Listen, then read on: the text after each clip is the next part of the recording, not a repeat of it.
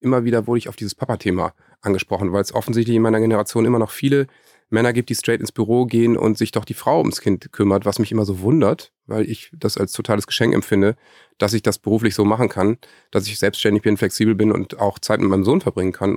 Die Kulturbranche und die Musikindustrie insbesondere liegt natürlich immer noch in großen Teilen am Boden. Also das Live-Geschäft hat sich halt überhaupt nicht erholt, explizit in Deutschland, während in den USA die Leute wieder auf Konzerte gehen und offensichtlich ihr Geld dahingehend gerne ausgeben, sind wir Deutschen einfach noch vorsichtiger wir wollen irgendwie immer noch ein bisschen besser werden und eine spektakulärere Show abliefern.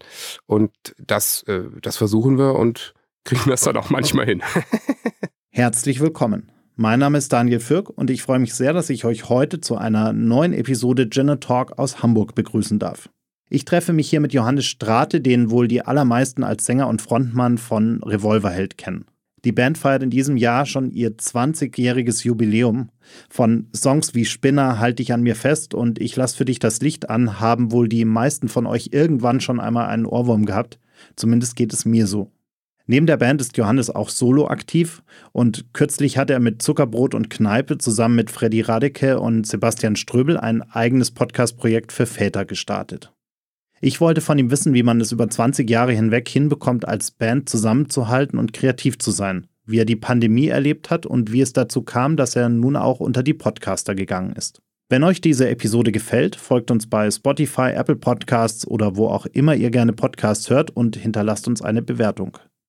Nun aber viel Spaß beim Zuhören. Schön, dass ihr alle wieder mit dabei seid. Zwei Menschen, eiskalte Drinks und eine Menge Zeit für ein persönliches Bargespräch. Herzlich willkommen an unserem Bartresen.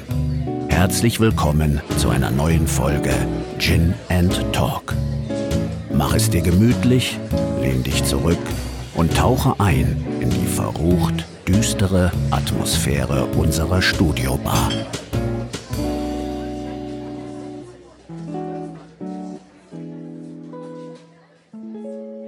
Lieber Johannes, ich freue mich sehr, dass wir uns heute hier in Hamburg treffen können. Ja, freut mich. Guten Tag. 20 Jahre äh, Bandjubiläum Halleluja, hattet ihr ja. jetzt dieses Jahr.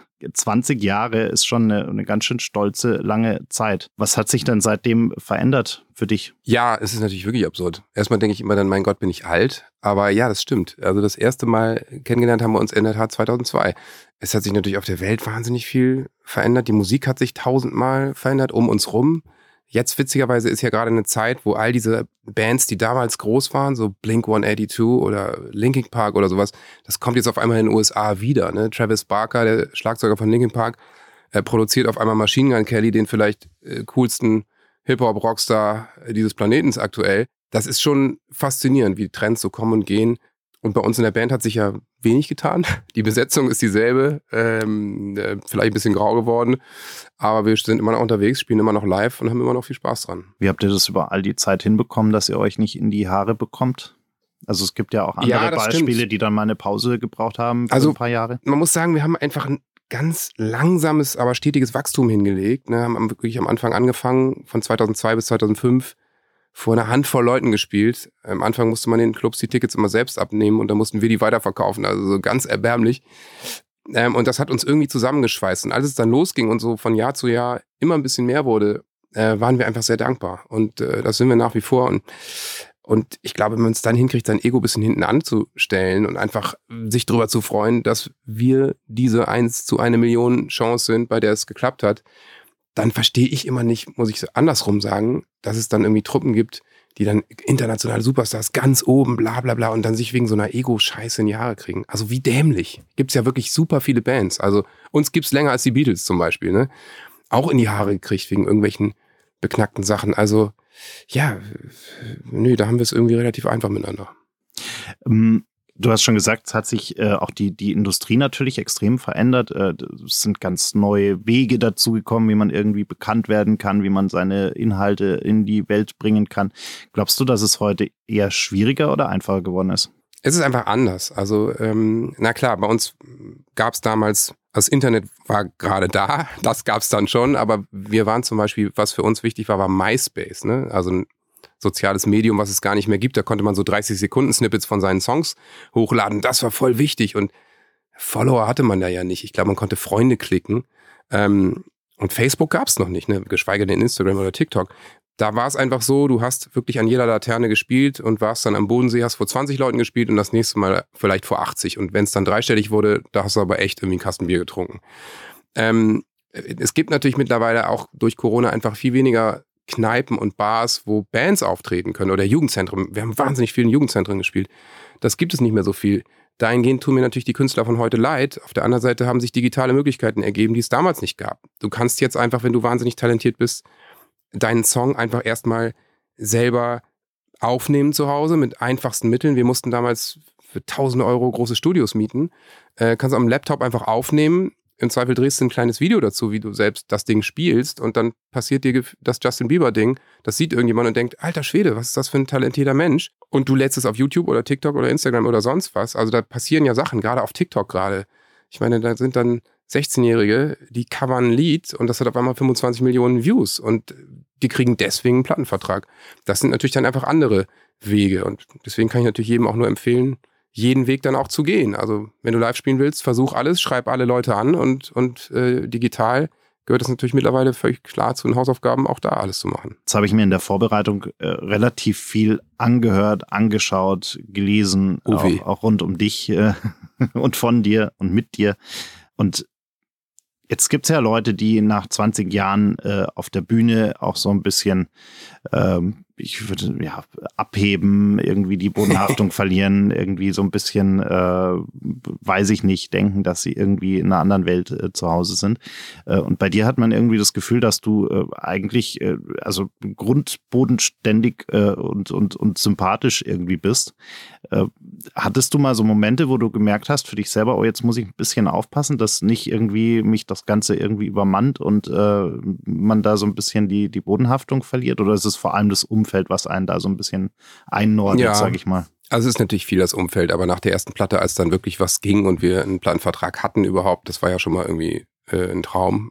Da mussten wir uns natürlich selber so ein bisschen äh, erden, aber das geht natürlich, wenn du dann auch zu viert in der Band bist und äh, jeder aus einem vernünftigen Umfeld kommt. Wir, äh, wir sind ja irgendwie alle äh, brave Kinder aus einem entspannten Umfeld so ungefähr. Da war niemand so, der sagte, ich komme von ganz unten und ich muss es euch jetzt allen zeigen, fuck you, sondern es war war einfach so, äh, wir machen gerne Musik und wir wollen das machen und wir ziehen das auch durch. Aber unser Leben ist nicht davon abhängig. Und äh, wenn es die Musik wirklich nicht werden sollte, dann ist das wahnsinnig traurig, aber dann müssen wir eben zusehen, dass wir was anderes machen. So ist es dann äh, scheiße und Musik wäre dann halt eben immer unser Hobby geblieben, so wie es bei 99 Prozent aller Leuten ist mit Musik oder Sport man macht es und ab einem bestimmten Punkt guckt man, okay, macht das Sinn? Oder ich meine, ich mache das weiter, aber äh, ich glaube, ich muss nebenher noch was anderes machen. Am Anfang haben wir auch was anderes gemacht. Ich bin Pizza gefahren oder habe irgendwie Klamotten verkauft in Bremens coolsten Skate-Shop. Props gehen raus an Attitude, möchte ich sagen. Aber ähm, ja, deswegen ähm, konnten wir das irgendwie ganz gut einordnen und haben uns mit Sicherheit irgendwie in den Jahren 2005 und 2006 auch mal als Arschlöcher verhalten. Aber das haben wir schnell wieder eingestellt. Jetzt saß ich gestern am Flughafen und habe nochmal so eure ganzen Songs durchgehört, äh, also sicher nicht alle, aber äh, einen ganz großen Schwung damit davon und habe festgestellt, ihr hattet irgendwie so ein ganz doofes Timing bei mir immer, weil ihr immer irgendwie so einen bekannten äh, oder erfolgreichen Song rausgehauen habt, wenn ich gerade irgendwie irgendein ein Beziehungschaos oder ähnliches ja. hatte. Das heißt, ich hatte dann so eine kurze emotionale Stunde am Flughafen, wo ich gemerkt habe, so, oh, da war ja irgendwas mit dem es Song. Tut mir leid. Aber ähm, das ist ja schon bei euren Songs ganz äh, jetzt mal unabhängig von meinen äh, äh, persönlichen Geschichten, dass ihr ganz viele Songs habt, die, die einem schon äh, einfach, einfach ans, ans Herz gehen, so ein Stück weit und die, die darauf ja auch abzielen, sag ich mal. Also die, die schon äh, auch so, so geschrieben sind äh, und, und also ist ja auch eine, eine Kunst, die so zu, zu schreiben. Ähm, aber wie, wie bekommt ihr das eigentlich hin? Also hast, habt ihr da so ein, so ein so ein, äh, ja, ein Riecher dafür, was ihr, mhm. was ihr machen müsst, damit, damit am Ende äh, Gänsehaut und Herzschmerz irgendwie losgehen? Nee, das ist eine, ist eine gute Frage. Also es ist ja immer so, dass wir Themen aufgeschrieben haben, die uns in dem Moment bewegt haben. Und ähm, dann muss man natürlich sagen, wir haben viele hunderte, vielleicht auch mittlerweile tausend Songs geschrieben und die sind nicht veröffentlicht worden oder die sind auf irgendwelchen Alben versackt und ähm, nicht viele Leute haben die gehört.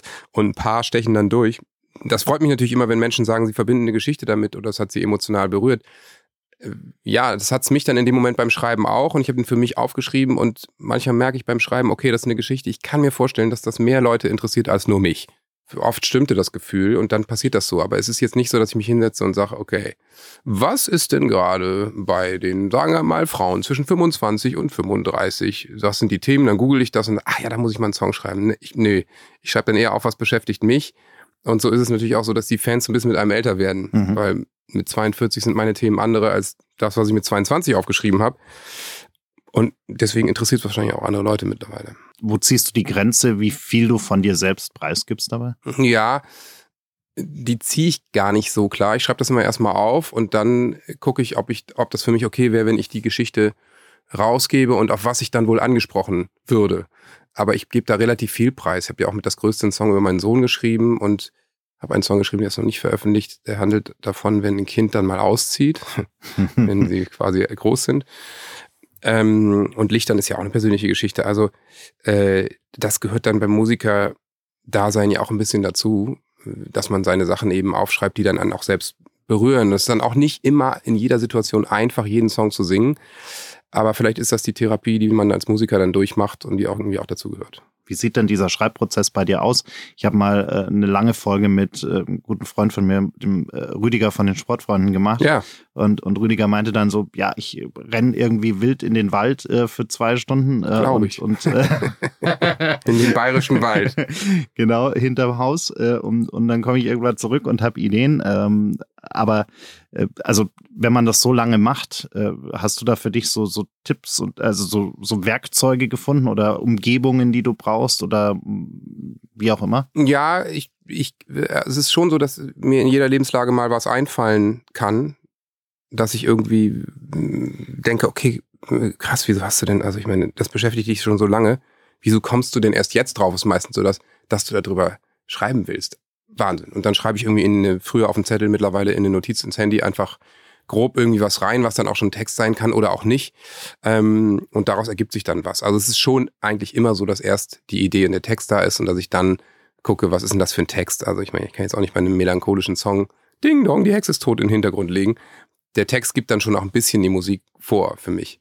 Und das kann überall passieren, so ein Gedanke. Und dann ist es so, wenn ich den dann hab, dann setze ich mich in mein Studio zu Hause, in mein externes Studio und äh, nehme mir dann schon Zeit dafür. Aber die, die Ideenfindung ist dann schon passiert. Dann ist es eher wirklich dieses handwerkliche, okay, wie baue ich, das, baue ich das jetzt zusammen? Was für eine Melodie soll das sein? So. Wie unterscheidest du da für dich eigentlich zwischen äh, Songs, die, die für die Band sind und Songs, die du eher in deiner äh, Solo-Aktivität sozusagen machst? Also, also ich schreibe immer erstmal drauf los und vorher ist es nicht klar und wenn er fertig ist, lasse ich ihn wahrscheinlich nochmal zwei Tage liegen und überlege dann, okay, Vielleicht schicke ich den mal in die Band oder vielleicht passt er da ein. Vielleicht passt er auch, ich schreibe ja auch manchmal für andere Künstler, das ist ja auch gar nichts, was ich eigentlich singen will. Also manchmal ist es auch so, ich merke beim Schreiben, keine Ahnung, das Thema berührt mich doch nicht so, dann schreibe ich es trotzdem fertig und denke, naja, vielleicht berührt es ja jemand anderen. Es gibt ja auch viele, sehr viele KünstlerInnen, die singen und ähm, ähm, aber nicht schreiben, ne? Und dann, dann brauchen die natürlich auch mal gelegentlich ein bisschen Material.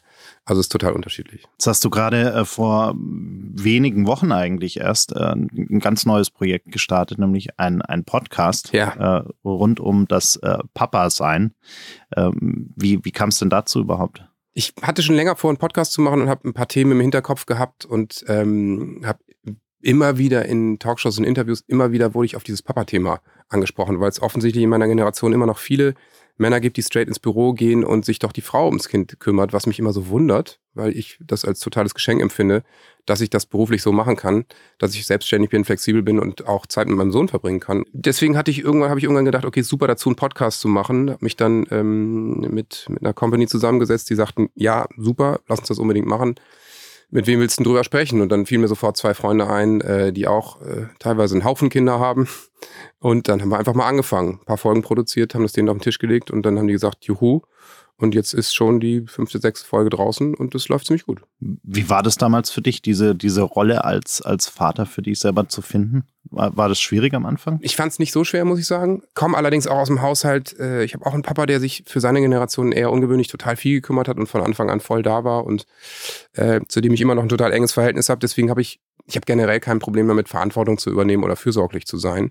Deswegen passte das ganz gut. Deswegen fiel mir das relativ leicht, ähm, da in die Vaterrolle reinzufallen. Und ich meine, hey, wir haben alle keinen Führerschein gemacht für unsere Kinder, deswegen ist es Learning by Doing. Yes, ich habe mit einem mit einem guten Freund von mir äh, vor kurzem drüber gesprochen, der äh, auch äh, sehr viele Kinder hat. Äh, Grüße an Till an der Stelle. Und, und er meinte dann, ja, es gibt ja die ganzen Eltern, die äh, unzählige Bücher lesen und in 5000 Kurse davor gehen ja, viel und, Spaß. und überhaupt. Äh, und dann meinen sie, sie und total nervös sind, weil sie die ganze Zeit denken, sie machen irgendwas falsch, weil sie es ja irgendwo anders gelesen haben, aber vielleicht doch nicht mehr richtig erinnern oder was auch immer.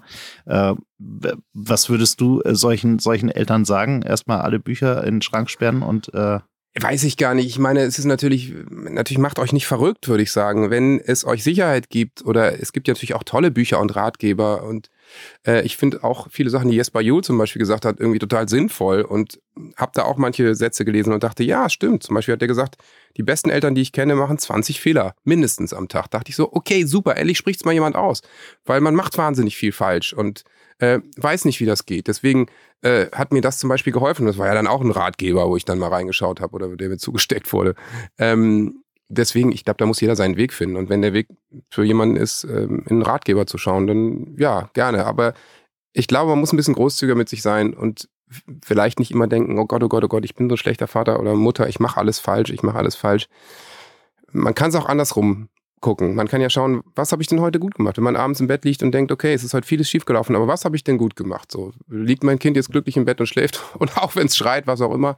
Ich habe heute alles gegeben, ich habe irgendwie mein Bestes gemacht, ich bin auch nur ein Mensch. Und unsere Eltern haben auch tausend Fehler gemacht. Wäre es da vielleicht nicht auch, ähm, also ich habe immer das Gefühl, dass dieses, dieses perfekt sein wollen, dieses, dieses keine Fehler machen wollen, auch so ein bisschen damit zusammenhängt, dass wir natürlich alle den ganzen Tag irgendwie perfekte Stories auf Instagram und Co. sehen. Äh, jeder stellt sich irgendwie im besten Licht dar. Dann wird nochmal irgendwie im Spielplatz ein Shooting gemacht mit den Kids, damit man auch noch das perfekte Bild hat, was man irgendwo posten kann. Ja. Und alles sieht so wunderschön heile Welt, rosa, rot, äh, perfekt aus sollten wir nicht mal wieder irgendwie einen Weg finden, wie wir so ein bisschen zu mehr Authentizität hinkommen? Aber ich habe das Gefühl, da sind wir längst. längst. Also äh, äh, es ist ja viel Body Positivity Thema und äh, Body Shaming wird hart zurecht kritisiert und das ist beim bei dem Elternthema auch mittlerweile so. Also Leute geben zu, dass sie Fehler machen, dass da was schief läuft oder ich bin heute völlig überfordert oder schaut mich an, ich krieg's nicht hin.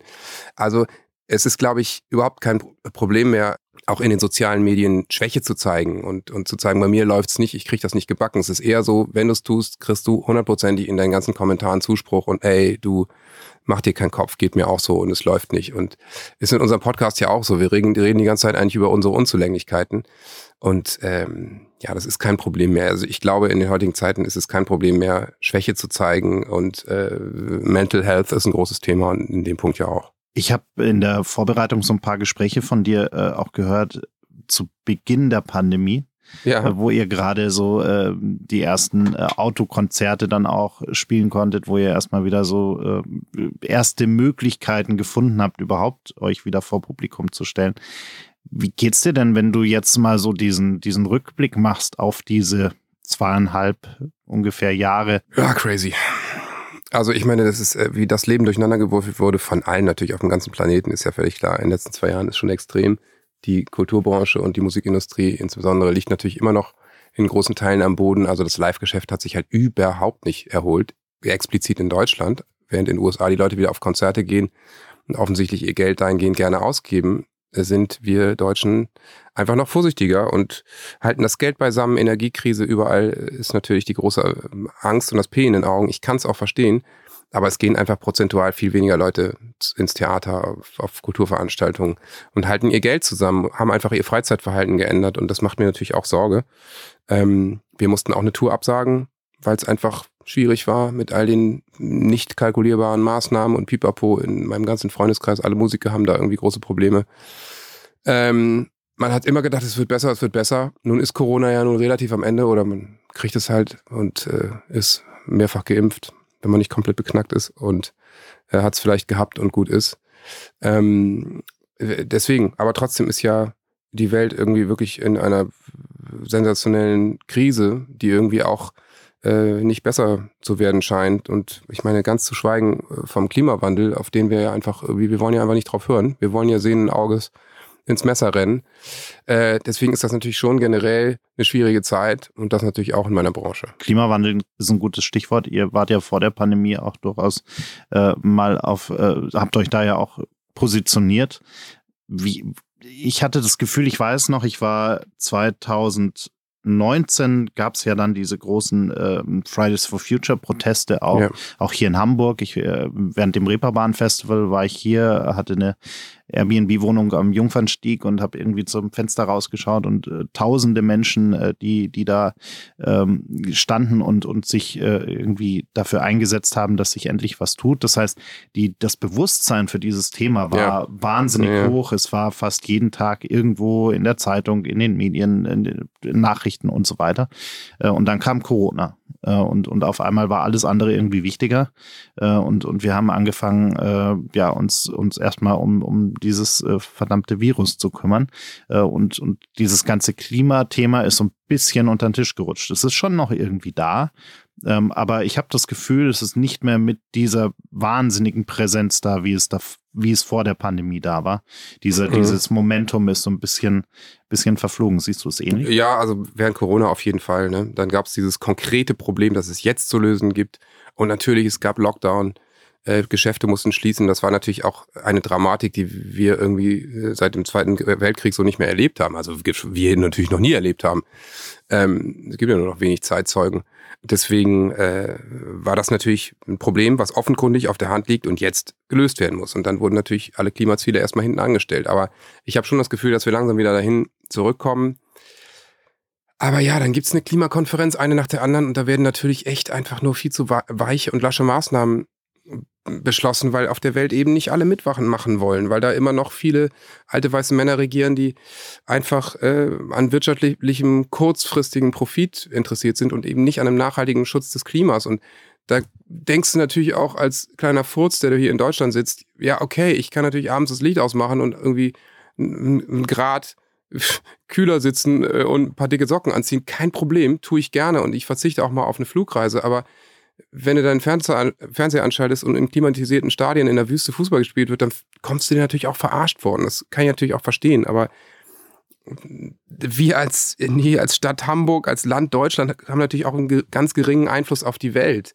Wir könnten natürlich eine Vorreiterrolle übernehmen, aber das wollen wir offensichtlich nicht. Da haben wir mit der FDP natürlich auch in der Ampelkoalition einfach eine Verhindererpartei, muss man auch so sagen. Das ist einfach wirklich Quatsch, was wir die machen. Und gewählt von irgendwie zehn Prozent der Menschen in diesem Land und die bestimmen die Klimapolitik. Das ist natürlich Wahnsinn. So werden wir nicht vorankommen. Und das Problem gibt's halt in jedem Land. Und ja, sprich mal mit Physikern über die Thematik, die sagen, es ist vorbei. Wir haben keine Chance. Es wird irgendwann zu Ende gehen. Ja. Ja, es ist tragisch und, und man hat ja auch das Gefühl, äh, Menschen machen immer erst dann was, wenn sie wirklich den, den akuten Schmerz irgendwie fühlen. Also da muss so. wirklich jemand auf dem Fuß stehen, damit man irgendwie mal aktiv wird äh, und, und irgendwie was tut. Und wenn man den Fuß kommen sieht, dann ähm, steht man noch da und, und feiert ja, bis zur letzten Sekunde weiter. Und da war natürlich Corona das beste Beispiel. Es war dann da und es wurde plausibel erklärt, es gibt jetzt dieses Virus und jetzt muss ein Lockdown passieren. Und im ersten Lockdown haben ja alle sofort mitgemacht. Das war ja total super. Diszipliniert, alle mitgemacht und gut ist. Und man hat das Gefühl, man macht jetzt diesen Lockdown und dann ist die Geschichte erledigt. War sie leider nicht. Aber so wie im ersten Lockdown und auch mit den Mitteln, die bereitgestellt wurden, so müsste man eigentlich in der Klimakrise agieren. Jetzt sind wir ja zum Glück aus der Zeit dieser ganz strengen äh, Corona-Maßnahmen ja. zum Glück erstmal raus. Hoffen wir mal, dass es so bleibt. Ich habe mir für dieses Jahr für mich persönlich vorgenommen, irgendwie auf so viele Konzerte wie nur irgendwie möglich zu Finde gehen. Ich ein sehr gutes Vorhaben. Weil ich, weil ich so viel äh, verpasst habe die letzten äh, zwei Jahre und, und, und äh, irgendwie, ja, äh, habe das, ziehe das irgendwie so seit Anfang des Jahres durch. Ja. Ähm, und ich habe immer das Gefühl, die Stimmung hat sich schon ein bisschen geändert bei den Konzerten. Sie ist manchmal, also bei manchen Leuten merkt man so richtig, die, die feiern das jetzt total, dass es endlich wieder geht und für die gibt es gerade nichts Wichtigeres, als dort zu sein und irgendwie äh, ja alles nachzuholen. Äh, und dann gibt es aber auch noch die, die noch so ein bisschen verhalten, vorsichtig sind. Ähm, wie, wie ist dein Gefühl so aus der, aus der Perspektive von der Bühne quasi? Äh, ist das, äh, hat sich was verändert im Publikum? Also ich habe schon das Gefühl, dass die, die zu Konzerten gehen, dass die so ausgelassen feiern wie lange nicht. Dass die einfach das Leben feiern und sagen irgendwie, wir leben jetzt und hier und jetzt wollen wir feiern. Wir hatten zum Beispiel dieses Jahr eine der besten Konzerte war in München auf diesem großartigen Tollwood Festival, was ich hier eins der Leider besten. Festivals. Ja, nächstes, nächstes Mal. Es ist eines der besten Festivals in Deutschland, finde ich. Super Stimmung, total cool. Und wir sind auf die Bühne gegangen, hatten keinen Ton gespielt und die Leute sind einfach ausgerastet, minutenlang. Wir mussten gefühlt erstmal warten, bis die sich eingekriegt haben. Und das war einfach klar, die hatten einfach Bock wieder zu feiern und wir haben irgendwie noch einen Song hinten dran gehängt und wollten gar nicht von der Bühne. Und das ist natürlich geil. Also, äh, wenn du das dann erlebst, wiederum, ähm, macht das einfach auch einen großen Spaß, auf der Bühne zu stehen. Und ich bin auch dieses Jahr auf einigen Konzerten gewesen und äh, habe das im Publikum eben auch so erlebt. Hast du persönlich eigentlich noch so, weil ich habe noch so eine Liste, so eine Top-3-Liste an, an Künstlern, die du unbedingt mal live sehen willst? Die ich noch nicht gesehen Mhm. habe. Ja, habe mir schon vieles jetzt ähm, erfüllt. Ich meine, ich habe ich schon mal gesehen, aber ich werde jetzt äh, im Januar zu The 1975 gehen. Die finde ich super. Ähm, jetzt im Dezember bin ich nochmal bei Casper hier in Hamburg. Freund, guter Typ, super Musik, wahnsinnig kreatives Bühnendesign. Und ähm, aber Leute, die ich noch nicht gesehen habe, ja, gute Frage. Ich habe überlegt, ob ich für Aerosmith nochmal nach Las Vegas fliege, aber das ist ein bisschen weit und ein bisschen übertrieben, glaube ich auch. Ja, von den Leuten, die aktuell unterwegs sind. Nee, also so eine Bu- Bucketlist habe ich nicht. Ich hab habe eher tatsächlich- Football. Ich wollte einmal zum Super Bowl und das habe ich dieses Jahr geschafft. Ich habe immerhin äh, Billy Joel dieses Jahr von meiner Liste gestrichen. Okay, geil. Äh, und, und Sting tatsächlich. Den hattest auch. du noch auf der Liste. Gut, bei Sting war ich schon Sting so hatte oft. ich Das ist einer meiner Liste. Kindheitshelden. Da war ich 1994 das erste Mal. Der ist aber auch eine Sensation, muss ich sagen. Ich wäre jetzt letztes Absolut. Wochenende da gewesen, hier in Hamburg Sporthalle hat abgesagt. Das ist irgendwie krank. Geht ihm nicht gut. Keine Hm. Ahnung.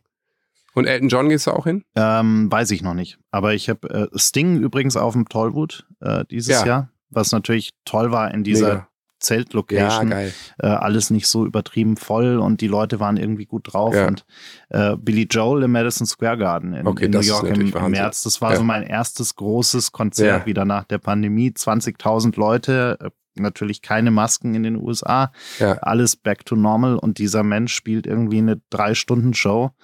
Äh, Geil. Wo er einen Hit nach dem anderen raushaut und man, also ich kenne die schon alle irgendwie, die Ja. Songs, aber man denkt sich dann, ach, das ist auch von ihm. Ja, ja, ja. Der Typ ist schon irre. Wahnsinn. Klar. Ähm, ja, ja, aber es ist, ist toll, dass Konzerte endlich wieder endlich wieder losgehen und was man ja immer gerne vergisst, so als Otto Normalverbraucher äh, oder Otto Normalmusikhörer, dass äh, ja, dass es den Künstlern selbst meistens schon, also gerade den erfolgreicheren, die sind schon einigermaßen okay durch die Pandemie gekommen. Ähm, aber wen man immer irgendwie nicht so auf dem Schirm hat, sind die ganzen Leute, die drumherum, Klar. also die ganzen Bühnentechniker, die ganzen Tontechniker, die ganzen äh, Roadies und so weiter, die hatten ja im Endeffekt wirklich gar nichts zu tun in diesen äh, zwei, zweieinhalb Jahren. Äh, und, und, und da äh, auch zu sehen, dass die jetzt endlich mal wieder ja, mehr zu tun haben, teilweise als je Ja, zuvor. absolut. Also wir, das, das ist in der Tat so. Wir haben unsere Autokinokonzerte auch den größten Teil für unsere Crew gespielt. Kein Pfennig verdient, aber wir hatten die Leute in Lohn und Brot. Und äh, im Jahr drauf mit Strandkorb-Konzerten war es dann, äh, hieß anders, aber doch sehr ähnlich. Ähm, und ich kenne auch einige Leute aus unserer Stammcrew zum Beispiel, die, die einfach die Branche gewechselt haben. Die haben sich irgendwo fest anstellen lassen und dann ist cool. Und dann, wenn Lockdown, kriegst halt deine Kurzarbeit und der Staat zahlt. Um Selbststä- Selbstständige kümmert sich halt in Deutschland niemand, wenn irgendwas ist. Und das ist schon hart zu sehen, wie schlecht auch so, so dieser Stand der Selbstständigen in Deutschland angesehen ist. Das ist das höchste Gut in Deutschland ist eine anständige Festanstellung, dann hast du es geschafft und Altersvorsorge und ja, ja, und dann kriegst du eine Rente. Ja, und wer finanziert die Rente? Ja, also äh, aus der Rentenkasse. Nee. In der, die Rentenkasse ist nämlich leer, wird nämlich von Steuerzahlern Zahlern, äh, finanziert. Und wer zahlt dazu einen ganz großen Teil ein? Die Selbstständigen, die dann am Ende nichts davon abkriegen. Also das ist schon einfach auch ein kaputtes System, muss man sagen. Und deswegen kann ich natürlich verstehen, dass viele aus unserer Branche auch gesagt haben, okay, ich kann mir das nicht weitergeben. Es war eh schon riskant, aber jetzt ist es Wahnsinn. Ich habe irgendwie Kinder und ein Haus abzuzahlen und ja, nun äh, ist vorbei. Leider. Wenn du mal optimistisch auf, auf dieses nächste Jahr blickst, was, was habt ihr geplant? Was, was kann man von euch erwarten im nächsten Jahr? Wir werden nächsten Sommer wieder viel unterwegs sein und ähm, etliche Shows spielen in allen Teilen des Landes. Am besten revolverheld.de mal schauen. Da gibt's dann auch noch ein paar Tickets. Und äh, das werden wir jetzt ab, ich sag mal, Februar vorbereiten, langsam überlegen, was wir spielen wollen. Wir äh, machen gerade ganz viel Writings, schreiben auch mit verschiedensten Leuten und werden sicher noch ein paar Songs rausbringen, vielleicht auch dieses Jahr noch. Ähm, und dann äh, gucken wir mal, wie es weitergeht. Also Songs schreiben, schon auch Alben machen, ähm, obwohl wir ja bei äh, im Streaming schon sehr im, im Song-Business, im Track-Business angelangt sind, haben wir schon Lust, auch noch Alben zu machen. Und natürlich werden wir live spielen und eine spektakuläre Show auf die Beine stellen. Da haben wir Lust drauf und das ist auch das, was wir eigentlich am liebsten machen. Nach 20 Jahren, äh, was, was habt ihr, habt ihr eigentlich noch sowas wie, wie Ziele, die ihr euch gesetzt habt, die ihr, die ihr noch erreichen wollen würdet? Also konkrete Ziele Nein, aber natürlich immer das Ziel, doch, dass das nächste Konzert noch besser werden soll als das letzte oder dass die nächste Saison noch spektakulärer ist und die nächste Bühne muss besser aussehen als die auf der Tour davor, so ungefähr. Und wir wollen irgendwie immer noch ein bisschen besser werden und eine spektakulärere Show abliefern. Und das, äh, das versuchen wir und kriegen das dann auch manchmal hin. wenn, wenn über die Jahre ja dann auch die Locations irgendwie mal größer werden, die, die Leute im Publikum immer mehr werden, Habt ihr da ab und zu mal so einen Moment, wo ihr euch eigentlich diese, diese kleinen Bühnen, diese, diese kleinen intimen äh, Momente mit weniger Publikum auch so ein Stück weit vielleicht zurückwünscht oder wo ihr sagt, das wäre auch mal wieder schön? Ja, also der Gedanke ist da und wir machen das dann aber auch manchmal. Dann spielen wir irgendwie überraschend eine kleine Clubtour in so 300er Clubs, äh, kündigen das dann an und dann ist die meistens auch relativ schnell voll. Ähm, und das ist ja das Schöne an der Musik. Man, wir können ja das frei entscheiden, welche Größe wir buchen, worauf wir Lust haben. Und ja gut, wenn wir jetzt ein Stadion buchen, dann kommen nur 2000 Leute, ist schwierig. Aber ansonsten sind wir relativ flexibel und das tun wir eben auch so. Wenn wir jetzt nochmal dieses äh, Thema Vatersein und Musik verbinden, ich meine, wenn ihr auf Tour seid, äh, bist viel unterwegs, ähm, auch generell viel unterwegs von einem Termin, von einem Gig zum nächsten. Äh, wie, wie bekommst du das hin, dass du am Ende nicht sagst, hey, irgendwie habe ich viel zu wenig Zeit, dann auch für, für ja, dafür gehabt? Das kriege ich eigentlich ganz gut hin, weil wir ja nun wirklich meistens im deutschsprachigen Raum unterwegs sind und da da bin ich entweder schnell zu Hause oder hole die Familie mal an freien Tagen oder auch zu Konzerten. Dann äh, hole ich die dazu ähm, und ansonsten lege ich mir das einfach auch so, dass ich nie länger als, sagen wir mal, fünf Tage nicht zu Hause bin. Wie, wie ist das äh, aus, aus Kinderperspektive, wenn der Papa irgendwie auf, dem, auf der Bühne steht? Also äh ja, als, als er ganz klein war, jetzt ist er ja fast zehn, äh, war das schon für ihn schräg und schwer zu verstehen. Und dann im Kindergarten wurde vielleicht auch mal angesprochen oder in der Schule. Mittlerweile hat es natürlich für ihn eine Normalität. Äh, wenn er auf Konzerte geht, auch von Kollegen, dann ist immer so, ja, können wir jetzt Backstage gehen? Dann so, also können wir jetzt ja, weil wir bei Max Giesinger, Johannes Oerding, Vincent Weiss sind so ungefähr. Aber äh, nee, heute bei Dua Lipa ist schwierig. also, ähm, aber er ist äh, natürlich gewohnt, viel auf Konzerten zu sein und guckt sich auch viel an und findet, findet viel gut. Ja. Hat er selber schon angefangen mit Mus äh, Musik? Spielt ein bisschen Schlagzeug, ja. Okay. Ja. Wenn jetzt uns ähm, junge Bands zuhören, junge Musiker zuhören, die irgendwie gerade versuchen, was wir ja eingangs auch schon gesagt haben, die machen vielleicht ihre Musik selbst, produzieren ja. das auch selbst zu Hause, ähm, aber sind vielleicht so ein bisschen am Verzweifeln, weil ja, ja gerade auch jetzt nach der Pandemie, äh, es gab keine Möglichkeit, irgendwo mal live auf der Bühne zu stehen. Ja, es blieben eigentlich nur diese digitalen äh, Kanäle, die man gut nutzen konnte, aber es ist halt trotzdem irgendwie was anderes. Was würdest du äh, jungen Künstlern heute raten, äh, also erstmal wahrscheinlich durchhalten und weitermachen? Ja, ist nicht einfach. Also es ist natürlich nicht dasselbe, dieses, äh, das Digitale, weil du das direkte Feedback ja nicht hast und das brauchst du. Also äh, ich meine, tut das, was ihr eben selber machen könnt. Und das ist natürlich Songs schreiben. Man muss immer so denken, dass man denkt, den, ich habe den besten Song noch nicht geschrieben. Den ich gestern geschrieben habe, der war gut, aber ich schreibe jetzt einfach noch einen besseren. Das, ich meine, ihr könnt euch jeden Tag hinsetzen äh, wie ein Autor, mein Freund Heinz Strunk macht das. Der stellt sich einen Wecker und sagt, ich schreibe jetzt an meinem nächsten Buch, Punkt. Und dann macht er das und dann klingelt er irgendwann, dann macht er eine Pause. Also komplett strukturiert. Du musst als Selbstständiger einfach wahnsinnig strukturiert sein und dann irgendwie auch ein Arbeitstier. Also schreibt Songs, geht aufmerksam durch die Welt und wenn euch eine Idee anspringt, schreibt sie auf und setzt sie um, weil das kann man machen. Das kann man jeden Tag kostenlos machen. Das unterscheidet uns auch von Schauspielern, die auf Castings und so angewiesen sind. Du kannst deine eigene Musik jeden Tag aufnehmen und Du kannst auch Videos dazu aufnehmen, du kannst einfach äh, für null Geld quasi einfach dein eigenes Zeug produzieren und dann müsst ihr das Social Media Game einfach spielen. So ist es nun mal. Also ich würde auf jeden Fall die großen Plattformen ähm, wie TikTok, Instagram und vor allen Dingen auch YouTube für Musiker würde ich schon bedienen. Ähm, und dann muss man halt ein bisschen gucken. Schau dich in deinem Dorf, in deiner Stadt um, kann ich mal irgendwo spielen. Natürlich auch gut sind natürlich auch im Sommer Festivals, wo die Tickets verkauft werden wegen anderen großen Acts. Ähm, und man kann sich dranhängen und äh, kriegt da vielleicht Fans. Und da muss man eben gucken, über, dass man sieht, dass man dann eine Social Media Bindung aufbaut. Aber ja, durchhalten ist natürlich das Stichwort, aber es ist nicht einfach. Aber es hat auch niemand gesagt, dass MusikerInnen sein einfach ist. Was war eigentlich bei dir so der Schlüsselmoment, wo du gemerkt hast, okay, das ist jetzt nicht mehr nur äh, irgendwie Hobby oder ambitioniertes Hobby, sondern ich kann jetzt auch irgendwie wirklich davon leben und es sieht irgendwie auch so aus, als würde sich das mal für die nächsten Jahre irgendwie so tragen und ist nicht nur so eine kurzfristige Geschichte. Gab es da so einen Moment, wo du gemerkt hast, okay, ich kann jetzt mal wirklich aufhören, irgendwie andere Sachen noch nebenher zu machen? Ja, also als wir den Deal unterschrieben haben, hatten und unser erstes Album dann rauskam und auch ganz okay in die Charts ging äh, und wir in dem Jahr 180 Konzerte gespielt haben, glaube ich, da war mir schon klar, es wird alleine zeittechnisch schwierig, noch andere Sachen nebenher zu machen und ich musste dann voll auf die Karte setzen und als es dann nächstes Jahr 2006 weiterging und wir dann auch irgendwann angefangen haben, an der nächsten Platte zu arbeiten, ähm, da habe ich schon gedacht, okay, zumindest für die nächsten Jahre ist das jetzt hier ähm, äh, meine sichere Bank. Dann probieren wir das doch mal. Ja, vielen Dank dir für Danke dir. die vielen Einblicke und, und äh, diese, diesen wilden Ritt äh, so ein Stück weit durch dein Leben und das Bandleben, ähm, damit wir da mal so ein bisschen hinter die Kulissen äh, schauen konnten. Äh, danke dir für die Zeit. Sehr gerne, vielen Dank dir. Das war's leider schon. Die letzte Runde ist ausgetrunken, das Gespräch zu Ende. Vielen Dank fürs Zuhören.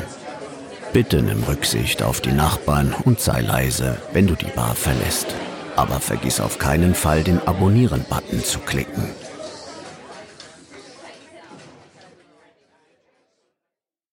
Gin and Talk ist ein Podcast von 48 Forward, produziert in den 48 Forward Studios in München.